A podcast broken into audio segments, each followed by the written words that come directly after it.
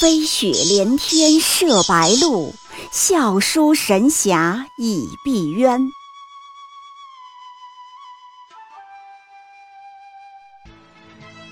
如果说古龙的小说像冰水，越喝越觉得心寒，写透了人情凉薄，那么金庸的小说就像烈酒，起初苦涩艰深，入口醇厚，回味无穷。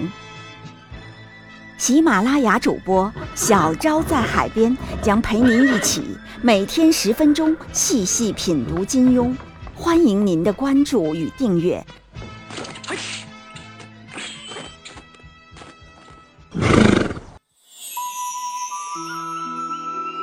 第9集，郭襄，深情之人要活出宽度。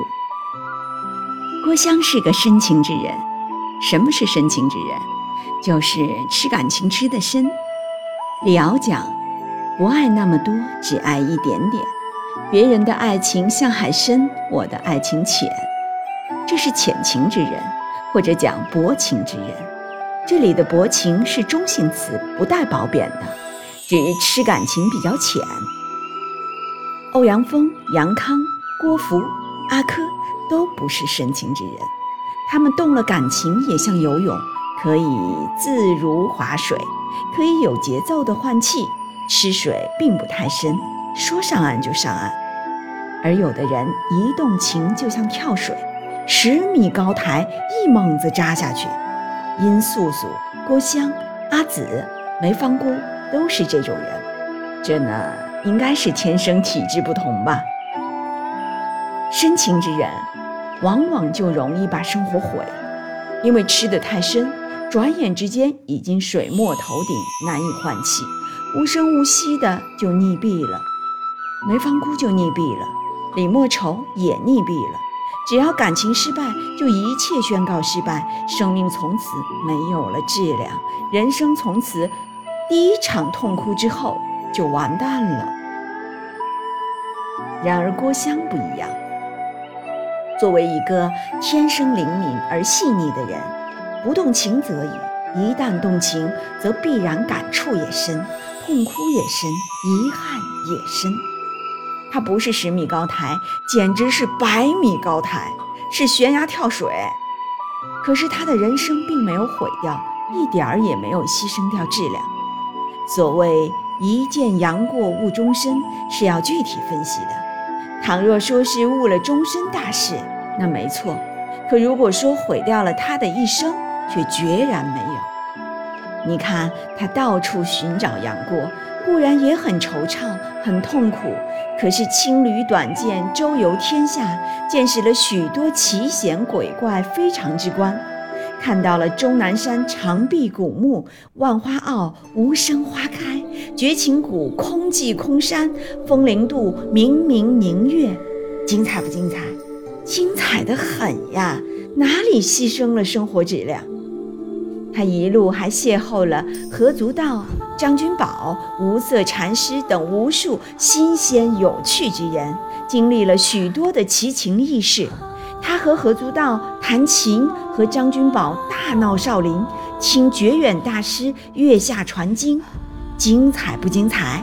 也精彩得很呀，一样没有牺牲生活质量。后来郭襄开宗创派，40岁就成立了峨眉一派，自己也成了一代宗师，亲手创制的许多武功都享誉江湖，流传后世。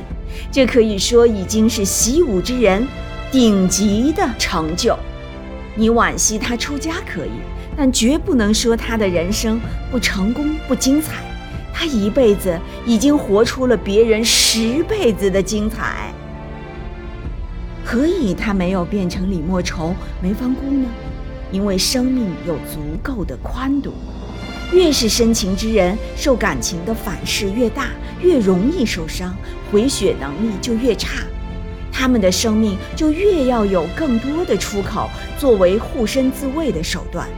只要活得足够宽，眼前的海岸线变长了，可以纵情嬉戏的贪图就多了，就不会困死在一个沙堆上。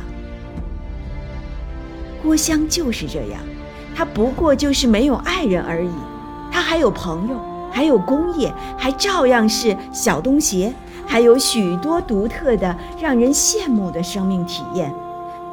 譬如大将军十面出击，情这一路上固然碰壁了，溃不成军，丢盔弃甲，但其余九路照样可以开疆拓土。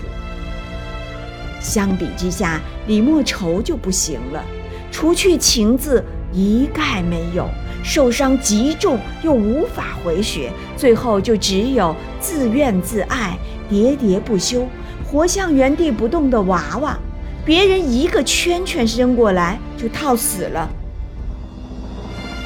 生命的深浅宽窄古今概同，你看杜甫和孟郊，同样是深情之人，同样的贫穷不第潦倒丧子，但杜甫活得就更宽。苏轼和宋之问差距更加大了，同样是远戍敌贬之人，但苏轼就远远活得宽。前者做过的事，关心过的话题，仿佛都比后者多10倍，盖因人生有宽度也。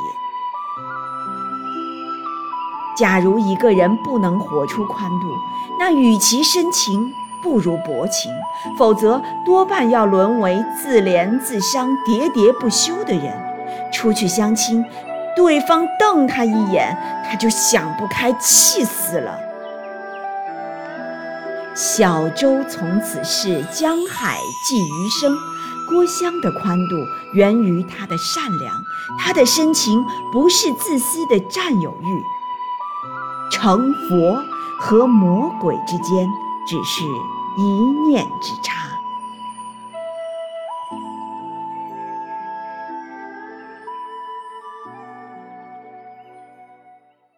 喜马拉雅主播小昭在海边将陪您一起每天10分钟细细品读金庸，欢迎您的关注与订阅，每晚8点更新一集，不见不散。